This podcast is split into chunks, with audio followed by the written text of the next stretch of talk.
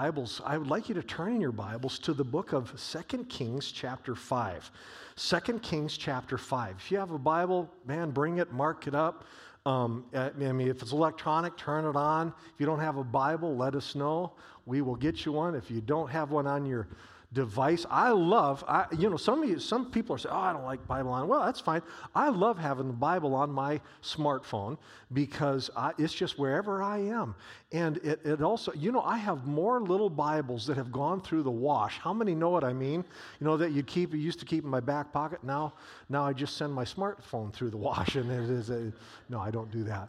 But uh, I, I, I, love God's Word. Uh, whether I, I prefer it in printed form, in paper form, but I love God's Word. I love to listen to it. I love to, to, to read it, study it, preach it. And, and this morning, Second Corinthians, excuse me, Second Kings chapter 5. We have for some weeks been looking at the, the lives and the ministries of two people in the Old Testament in 1st and 2nd Kings. And their names were Elijah first, and then his successor, Elisha, name that sounds like him. And these two men who were prophets in the, in the Old Testament, who were prophets about 800 years before Christ, people who God used to call a nation back to him. But they, their ministries were also marked with the miraculous they would pray and amazing things would happen. Things not from their power, but from the power of God. They would pray and, and water would be made pure. Uh, they would pray and food would be provided. They would pray and oil came from a seemingly endless, at least for a time, endless source. They, they would pray and waters would part. They would pray for dead people and they would be raised back to life. I mean, just it's it's marked. Their their their ministries were marked by the miraculous. It was not again their power, but rather it was the power of God through them. And, and the reason that we're looking at this is even though their lives and ministries were marked by the miraculous, and though 2,800 years span between their time and our time, we continue to serve the God of the miraculous. His power has not been lessened, His power continues for us today. This, this text here that we're about to read in 2 Kings chapter 5 is not there as simply a point of history for the Jewish people. It's not simply something to tell a wonderful story and say, oh, that's how it was, but rather, as with any place in Scripture, we can look at that and say, God, what you did did then, I believe that you can do today. And so we've been looking at this, and, and not only what God can do, but our part in that. And we've seen that in recent weeks.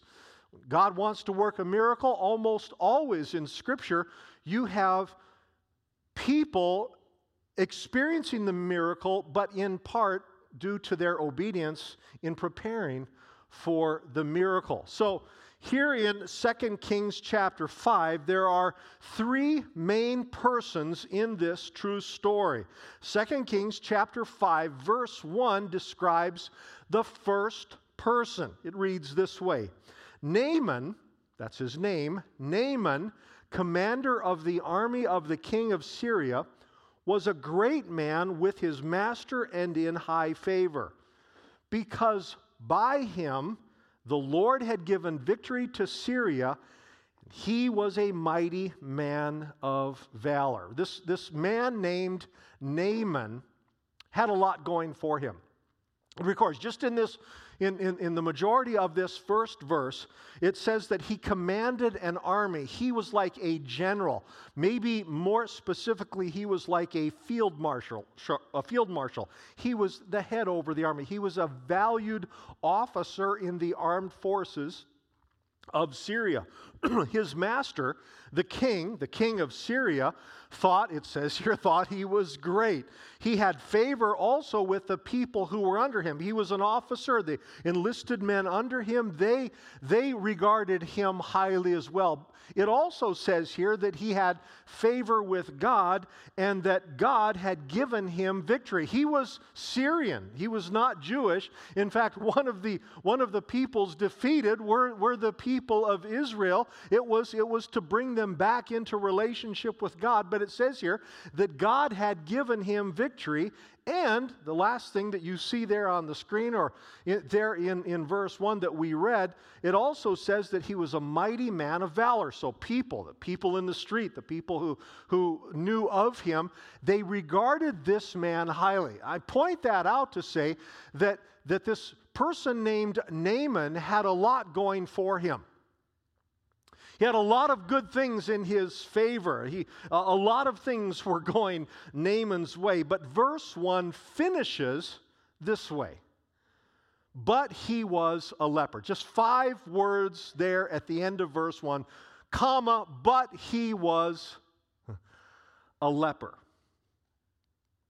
And while many things were good, all of these other things, all of this favor and this honor and this recognition, while all of those things were good, that one thing at the end could take away nearly every other thing. Leprosy was an incurable disease. I say was because leprosy, just in the last 50 years, has there been a cure developed for the disease that we commonly call leprosy. But at that time, and for a long time thereafter, leprosy was incurable. It was and it is a, a bacterial infection that damages uh, skin, it damages eyes, and, and it kills nerves. It, it, it kills the sensation. It's not a painful disease because it takes away the ability to feel, it kills nerves. But perhaps its most dreadful result one of the worst things, particularly at that time, about the disease of leprosy is that anyone known to have leprosy, those persons were ostracized or they were pushed away from the rest of the, literally pushed to the edge of society. The worst thing about leprosy wasn't necessarily that the, the deformation that it, it, it made or the injury that people sustained and didn't know that they were injured because they couldn't feel it. One of the worst things about leprosy is that you were pushed from society. So, so uh, this person, this person named Naaman, he, he, he's facing this success and, and title and favor meant very, very little. If you had leprosy, you were driven away from, from family and from friends and from home. I mean, Naaman, we see it here in verse 1. Naaman had so much. But he and at this time just a few others knew that he was about to lose it all. it didn't matter if you were the commander of the army, he was going to lose it all. Naaman needed a miracle. Again, it was an incurable disease. It was something that no person could fix. It, it, was a disease that had a, a, a, a very foreseeable, uh, uh, automatic, uh, certain outcome separation from society. Naaman needed a miracle. There, there was no other way to put it. No one could fix it. He, I'm sure if there would have been a way, they would have done it, but there was no way. Naaman needed a miracle. Have you ever been in a place? Have you ever been in a place where your things are going well in one area or everything in, in, at least many things seem to be right but there's that one thing that that threatens to take it all. Have you ever been in a place where you you have an impediment in front of you that an obstacle in front of you that it seems like there's absolutely no way that it can be taken away do you need a miracle? Are you in a place right now, or have you been, or, or maybe just over the horizon? Do you, do you foresee a, something that you need a supernatural touch from God because He's the only one that can fix it? Sometimes we need a miracle. Like sometimes we're the one who needs a miracle. I know many of your stories. Some of you know my story times, several times in my life when, and in our lives together, where we needed a miracle because there was no other one that could fix it. Sometimes we need a miracle.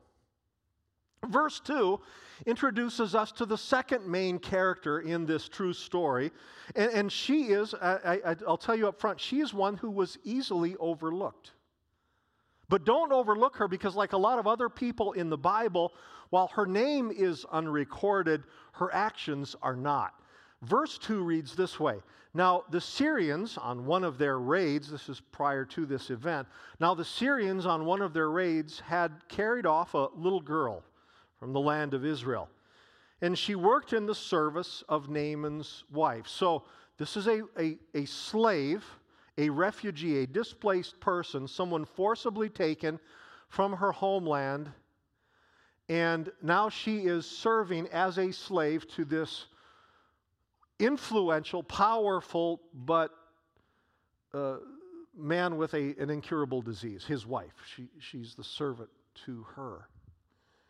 And, and you think, just line, hold up in your minds, if you will, Naaman on one side and this little girl on the other. They live in the same household, right? They, they, they live in the same place, but they're, they're so different. So different. She was so different from Naaman. Na- people knew Naaman. Most people were aware of him, but, but almost no one knew this little girl. He was Syrian, she was Jewish. Naaman was victorious in battle. She had been taken after the battle. He had massive power, and she was a slave. I mean, you try and find in a small place two people with such a, a, a wide variance of influence and power. One thing that I've found in studying this book, and perhaps you have as well, that time after time, time after time, this book shows us that God uses seemingly, seemingly insignificant people in apparently hopeless places to do his remarkable will. That's a common theme throughout this book. God using seemingly insignificant, and I put insignificant in quotations there because no one is insignificant to God, insignificant sometimes by our estimation. We look at some people and we go, they're insignificant. They're, they're not influential. They're, they're almost a no one. And yet God uses, again, throughout this text, we could, I could give you example after example. About a year ago, I went, we went through and spent a number of weeks on the life of Joseph. Joseph was a no one. At the beginning of his story, he was a nobody when he was sold into slavery.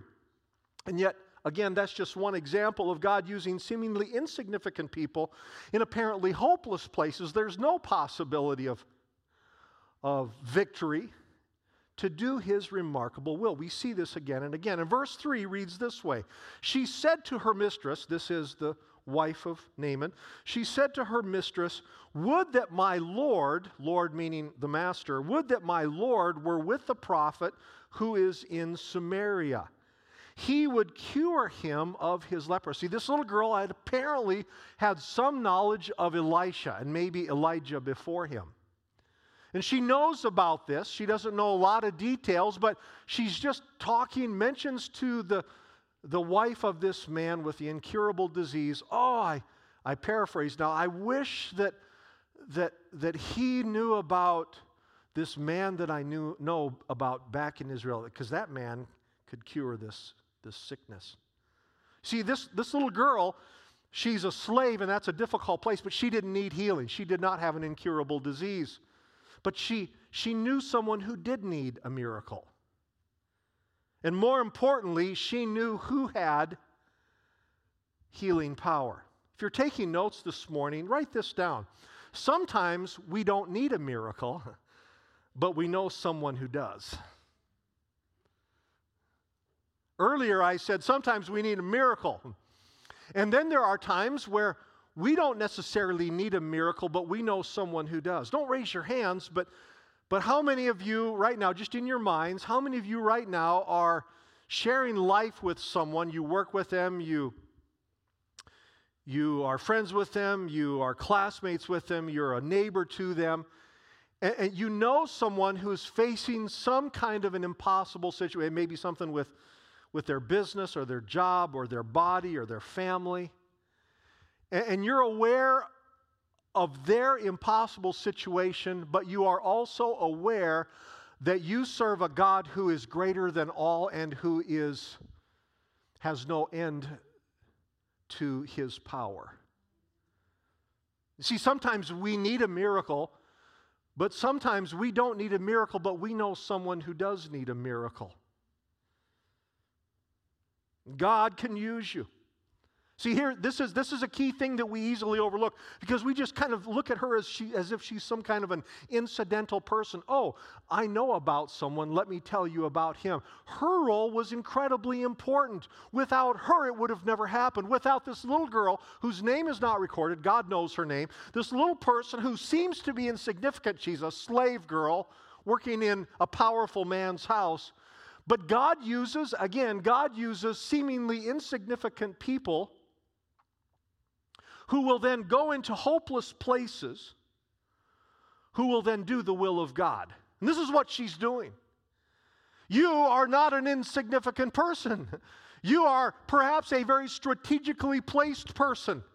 And God has allowed you to cross paths with someone else, not simply to befriend them, not simply to be aware of them, but so that the power of God that you know about can intersect with their lives who are absolutely hopeless. There are people you know that need a miracle. You have the answer. Uh, I, I know I've shared this before, but so often we think it's someone else's responsibility to share the good news of Jesus Christ with someone. No, it's all of our responsibility. If you know the Savior and you've experienced salvation through Jesus Christ, if you've experienced His power in any way, then it is our holy responsibility and calling to take it to those who do not yet know about Him. That's what we're called to do. So if you know Jesus and you've experienced His power, and you know someone who does not yet know Jesus and who has not yet experienced his power, then you and I have a holy obligation, holy obligation to make it happen, to bring it together. And she did this. She did this. Sometimes we don't need a miracle, but we know someone who does. Verse 4 says, so Naaman went in and told his Lord. So uh, let me just, Naaman, now he somehow hears about it, probably through his wife. Now he goes to his Lord or his master, who is the king, right? So Naaman went in and told his lord, the king, thus and so spoke the girl from the land of Israel. He repeated what the girl had said. And the king of Syria said, Go now, and I will send a letter to the king of Israel. So he went, that is, Naaman went, excuse me, taking with him 10 talents of silver, 6,000 shekels of gold, and 10 changes of clothing. And he brought the letter to the king of Israel, which read, when this letter reaches you, know that I have sent to you Naaman my servant that you may cure him of his leprosy. Now, to fully appreciate what we just read, we need to understand the value or know the value of these items that are, are itemized here. Based on last Friday's commodities market close, the silver that is mentioned here, 10 talents of silver, according to their weight and the translation into current, current measurements, forms of measurement, the silver here would be worth about $16,000. That's, that's no small amount of money but that's nothing in comparison to the gold. The gold that is mentioned here, right, uh, 6,000 shekels of gold, that would translate into market value last Friday almost $3.6 million. How many know that's a lot of gold? Oh, and then there's 10 changes of clothing, which I'm thinking it was probably pretty nice clothing. I'm thinking it was clothing with jewels. Although, even if there was no clothing, how many know that with over $3,600,000, you can buy all the clothing you want? Let me see some hands. How many here, ladies, would take just 1 million to spend some money on clothing? Yeah. Not even, yeah, we'll take 100,000, right? I mean, this is a sizable amount of money. These valuables are considerable. Here's the problem this was a huge failure of misunderstanding. What just happened here in the verse before you, this is a huge failure of, or, or a huge failure of understanding. The king of Syria, and maybe even Naaman himself, assumed the healing could be bought from someone. You have to understand this, they're looking at this from, from a human standpoint. That if something is to be had, whatever it might be, it must be purchased. It must be bought. And the more the bigger the need, the more money you throw at it. This was the understanding. Not only that, but uh, he was going to go to the king of Israel, who is now subservient to the king of Syria because it's a conquered nation, um, or, or about to be. And, and, and so, so the, the, the understanding is that if you're going to obtain this, then you have to go through the king. This was the king of Syria's mentality, and perhaps even Naaman's, that, that if there's a cure to be had, if there's something to be obtained, it must be employed with a great deal of money and through the right people, right? The right amount of money and the right connections. This is, was the mentality, and, and in many regards, it, it still is with many people. It had to be through the king.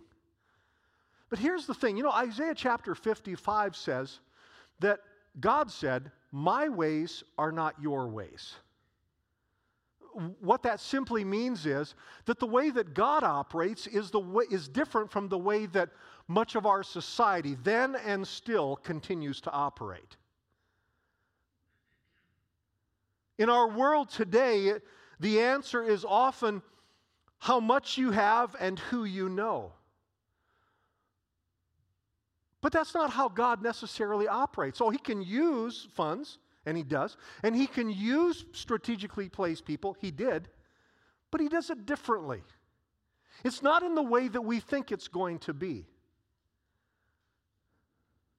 I like how Israel's king responded. Verse 7, it says, When the king of Israel read the letter, he tore his clothes. That was a sign of grief or desperation. He tore his clothes and he said, Am I God to kill and to make alive that this man sends word to me to cure a man of his leprosy?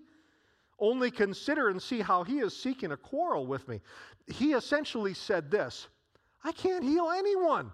I think he's setting me up. That's what he said. That, that's basically what he said in that verse. Uh, I can't, who, what does he expect me to do? I can't heal anyone of leprosy. I think he's setting me up. He's, he's just wanting to quarrel with me. He, he's he's, he's uh, setting me up to take me down. Verse 8 when Elisha, the man of God, this is the third main character in this true story. When Elisha, the man of God, heard that the king of Israel had torn his clothes, he sent to the king, saying, Why have you torn your clothes? Let him come now to me, that he may know that there is a prophet in Israel. And the king of Israel gladly forwarded the message to Naaman. He says, All right, here it is. I can't do it, but he puts them together with Elisha. Verses 9 and 10. So Naaman came with his horses and chariots. You know why he had many? Because they had to carry the gold and the silver and the clothes. And there's a lot of stuff. He's with, it's not just one guy on a horse or one guy on a donkey. This is an entourage. I mean, they, they made a scene wherever they went. Naaman came with his horses and his chariots, and he stood at, picture this in your mind, he stood at the door of Elijah's house. And Elisha, and Elisha sent a messenger to him. That's important. We'll come back to that in a moment. Elisha sent a messenger to him saying, Go and wash in the Jordan seven times, and your flesh shall be restored, and you shall be clean. So Elisha gives him instruction, but he doesn't give it to him directly. He sends it through a messenger. He's still sitting in the rocking chair on the back, on, in the back porch. He sends a messenger and says, This is what you're to go do. And, and, and the message is you're to go into the Jordan River and you're to dip seven times, and, and your flesh will be restored and you will be made clean. Now, now I'm not a doctor. Elisha wasn't a doctor. Naaman wasn't a doctor, although he'd probably seen doctors and done everything. But I'm not a doctor, but I know this. If you have a really bad skin condition, you don't go dipping yourself in dirty water. Right? That's, just, that's, that's that, that just makes perfect. You just don't do that.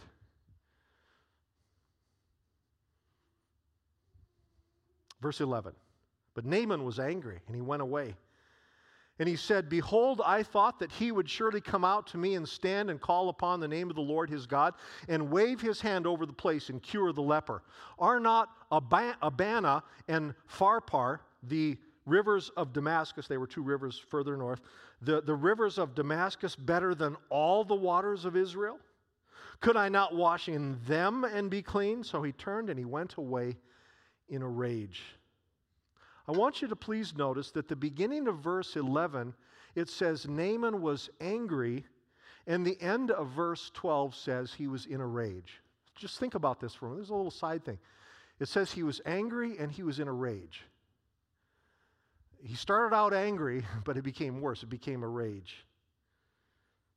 Have you noticed that anger is most frequently displayed when someone doesn't get their way? Think about that. He's not getting his way, Naaman, and he's angry. He's not getting his way. He doesn't like it this way. And so it says that he went away in a rage. You see, Naaman wanted it his way. Naaman wanted it his way. He wanted a miracle. That's why he's willing to do what he did. That's why he went to the king. It's why he loaded the gold and the silver and the clothes on horses and chariots. It's why he went some distance. It's why he cleared his schedule. He knew what he needed and he wanted a miracle, but he wanted the miracle his way. He had packed this massive fortune to buy a miracle. But when he was directed by God through Elisha to do a humble thing, it says he went away in a rage. He's angry. This is a man who, by the way, is used to uh, a command structure, as military persons are. He's not only an officer, He's like the number one person in the military. He is used to people standing at attention in his presence. He is used to people saluting him, however, they did it at the time. He expects, when he says something, for it to be followed. And now, in his mind, he's thinking, How dare this guy sit on his back porch? He won't even come to the door for me. It made him angry. See, he wanted it his way. He wanted it his way. He wanted a miracle, needed a miracle, was going to be pushed to the edge of society without a miracle, but he wanted the miracle his way. And when again he was directed by God to do the humble thing, the humble thing, he went away in a rage. I wonder, I wonder, how many times we, we, not them, not, not, not 2,800 years ago, right now, I wonder how many times we desperately need a miracle from God, but we miss a miracle from God because we want the miracle done our way. And in our minds, we go, I know what I need and I know who has the power. And we, we really trust that we believe that He has the power, but we want Him to do it in a certain way.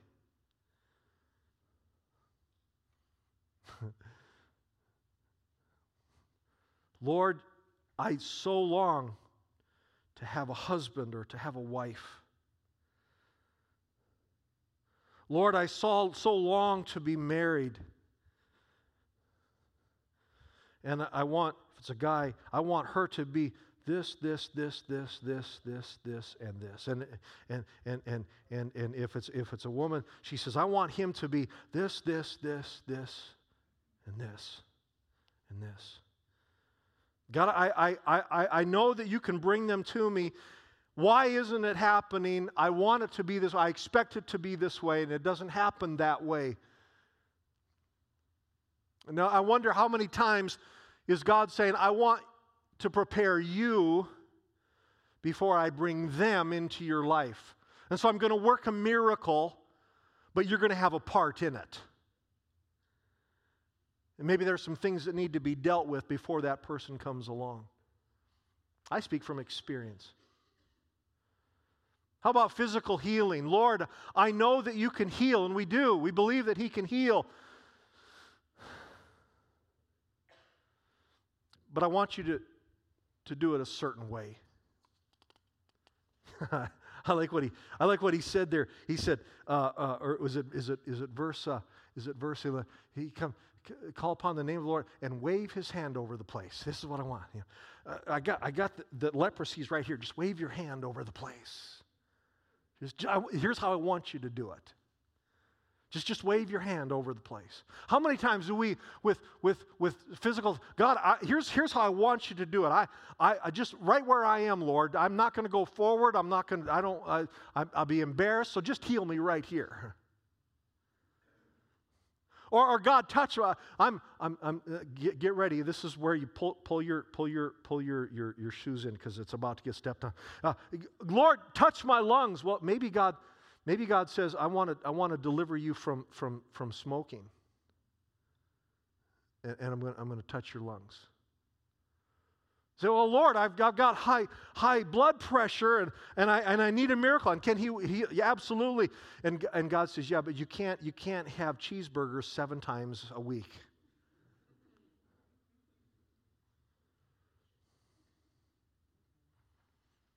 Wait a minute. You mean I have a part in the miracle? Yes. See, we want the miracle. I just, God, just fix me. Just fix me. Lord, I know you can, and He can. Just fix me. Just wave your hand over the pot, and there it is. See, we want a miracle, and we believe in the miracle worker, but we want the miracles our way. Lord, I want your power. I want your presence in my life. I want to be so used of you. I want to, when I pray, Lord, things happen. I want to be there. God says, I want to fill you with the Holy Spirit. Oh, I don't want that because I might, I might get too emotional. Give me the miracle, but give it to me my way. Lord, I, I'm desperate. I'm desperate for funds. I, I need a miracle in my finances. Some of you have experienced this with me. You come and you, you, share with me, and I'm not thinking of any names, or I'm, I'm really not, but a number have come to me over the years and said, Pastor, I need you to pray with me for, for I need a miracle in my finances. And I said, oh, let's pray. But before we pray, let me ask you a question Are you tithing? Invariably, the answer is, I'd love to, but I can't afford to. You know what the Bible said? The Bible says He promised us that if we do this simple act of obedience, it's not simple, but it's a simple to understand. If we do this act of obedience, the Bible, Jesus, God rather, in the Old Testament, in the book of Malachi, last book of the Old Testament, God said, I will open up the windows of heaven and pour out on you a blessing. And he says, I will rebuke the devourer, which means I will not only provide for you, but I will protect you. He promised that. Yeah, but I don't, no, I don't want it that way. Just work a miracle. Just wave your hand over my, wave your hand over my, my wallet and boom, there it is. I had somebody, I had somebody once come to me and say, Hey, Pastor, I want to buy a lottery ticket. Would you pray over this? I, I came this close. That was the closest I came to kicking somebody out of my office. I said, No, that's not how it works. It doesn't work that way. Eh, eh, we can't just look at some things and just say, just wave your hand over it and that'll be good. See, we want miracles, but we so often want them our way. Look at verse, look at verse 11 again. It says, Naaman said, and you see it here, second line down on the screen there, Behold, I thought that he would. I thought that he would. That's an expectation. He, he of, of, of the man of God, he's, I thought that he would. See, there's this, exp- this is how you're supposed to do it. I thought that he would. How many times people, they look at God and they believe in God and, they, and, and they, they, they've seen or heard some promise and they, they said, I, I believe in God, but I thought God would do it this way. And then when God doesn't do it the way that they expect him to do it, you know who they get angry at? God. This still happens. This unrealistic expectation or a, an improper expectation of, see, God's not going to go against his nature.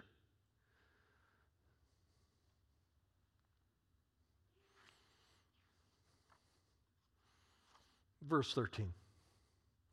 But Naaman's servants came near, Naaman's servant came near and said to him, My father, it is a great word the prophet has spoken to you. Will you not do it? He has he actually said to you, wash and be clean? I paraphrase again.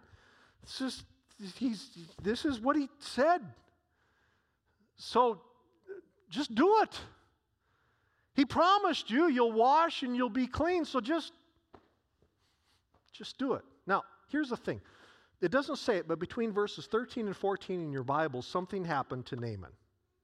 Between verses 13 and 14, something happened to Naaman. Something happened in his heart, some kind of his brokenness, but, but there, there, was, there was a humility that happens between verses 13 and 14. Because prior to this, he's saying, How dare this man ignore me and not, not come to me? How dare he not do it the way that I want him to? That's how he felt. He thought his rivers were better and his means was his means were superior to God's. But something happens between verses 30. There's a breaking inside of him. There's a humbling inside of him. Because in verse 14 it says, So Naaman went down. In, in other words, he did it. Something happened. Something broke within him. Before the healing came, the brokenness came. That's really important. Before there was a healing, there was, before there was an external healing, there was an in, inner brokenness. Between, between a cleansing on the outside, there was a, a, a humbling on the inside. You know, I, I found so many times, I'm, again, I'm speaking from experience, that, that before God does something on the outside, there has to be something that I do on the inside. Say, all right, Lord, I, I don't understand it. It's counterintuitive. How, how many times has God told me to do something and I, I have this really small argument is I, I can't you can't argue with God and it's just that's silly but I, I have this little response ah, that just doesn't make any sense. You want to work a miracle of finances and you ask me to do this? It's counterintuitive. You ask me to go to this place and say this thing, and I don't even I don't even like that person. Uh, they annoy me. They bug me every time I'm around them. But you tell me to do this? It's hard. And you have that little discussion with God, and, and you say, Well, I like to sleep at night, so I'm going to do this. And, and you do it, and God works a miracle. But be- between the miracle happening, there has to be something on the inside. That's what happened between verses 13 and 14. So, verse 14 again so Naaman went down and he dipped himself seven times in the Jordan according to the word of the man of God. Now, pause there for a moment. I, I, we don't, uh, someday, uh, roll the recording. God, I want to see this. Now, I don't, it doesn't, this is the only reference of this. I don't know how it happened. Here's how I think it happened. I think he got in, you know, and he stepped in the water, and he got up to about here. Water's going, and and and and, and I think he dipped down. Here's what I think he did. It doesn't say it, but here's what I think. I think he checked his skin. Wouldn't you? Right. Remember what I said a couple weeks ago about the woman with the vial of, of uh, oil? Uh, the, the hardest pot to fill wasn't the last pot, but the first pot. The hardest dip was the first one. I don't know, maybe it got even harder because with each one, he, it's not improving. It's not getting better. It's, it's, it's getting worse. Or not worse, but I mean, it's not, it, there's no noticeable difference. But it was on the seventh, he went down six time, nothing. He goes down, think of this, picture it. Someday maybe we'll see it replayed. And he comes up and he looks at his hands and he feels his face. Maybe it had affected his eyes because that's what the disease does, and he he could he could he could see it. Remember, it, it affected the nerves, so it, it, it, it affected the sense of, of feel. And now suddenly he feels cold, the, the water, or the water rushing on him.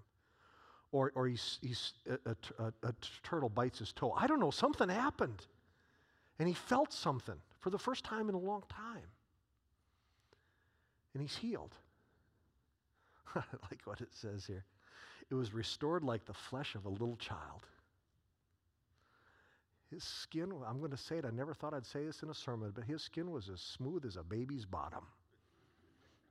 It was. It was brand new. I love how God works miracles. But he worked a miracle in response to a man's obedience. He worked a miracle when, when instead of having that discussion with God and saying that he wants it his way, just wave your hand over it. Do it here. Do it on my river. Do it in a place of my choosing, in a way of my choosing, a person of my choosing. Just do it. Instead, saying, Lord, I don't know how, and I don't know when. I only know who, but that's enough. It's enough.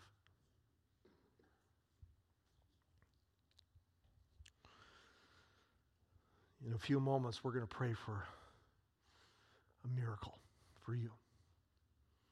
I, I know we've done this before. We've been in this series for several weeks now. And almost every week, we've, we've brought needs to the Lord. And we've prayed for a miracle.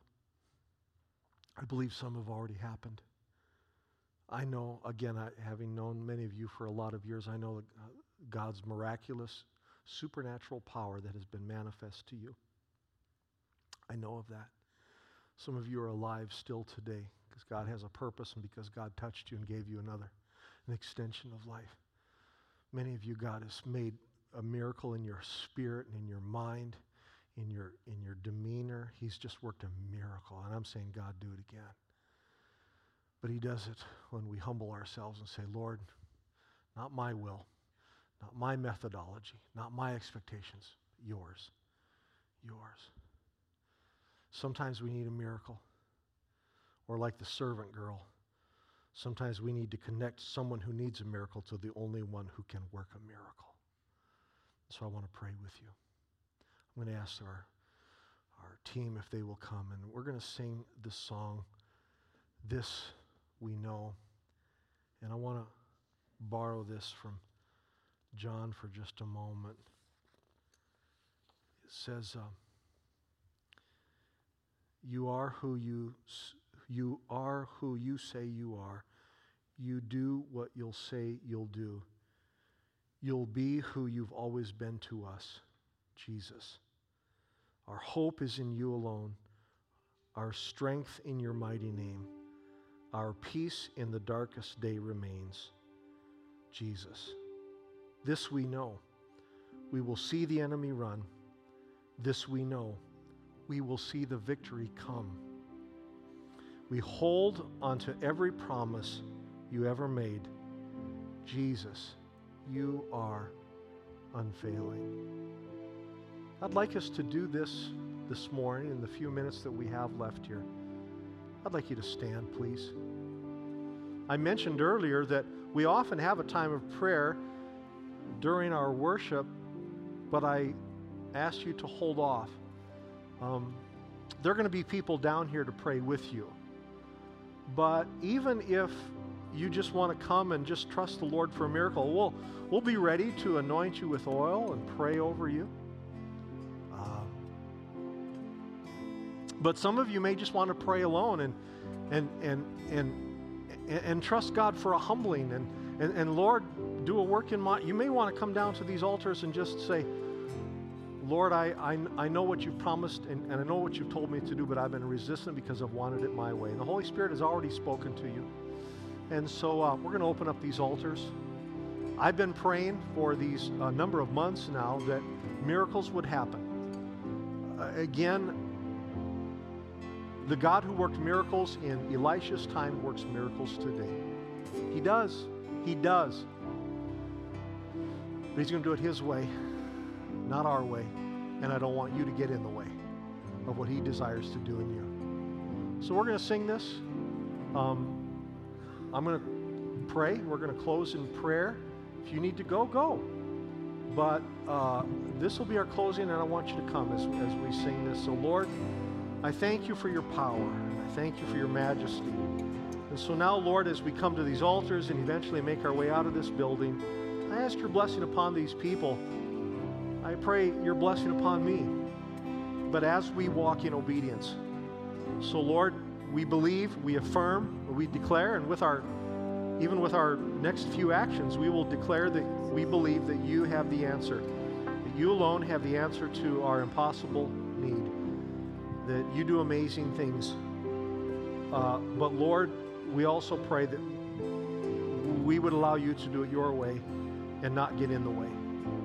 So I thank you, Lord. So your blessing upon us now as we leave or as we pray, as we come to these altars. And we thank you. Lord, I pray for miracles in these next few moments as people, in obedience to the prompting of your Holy Spirit, step forward and say, Lord, I believe and I will do what you call me to do. So we pray this in Jesus' name. Amen. You God bless you. Come as we sing. who you say you are. You'll do what you say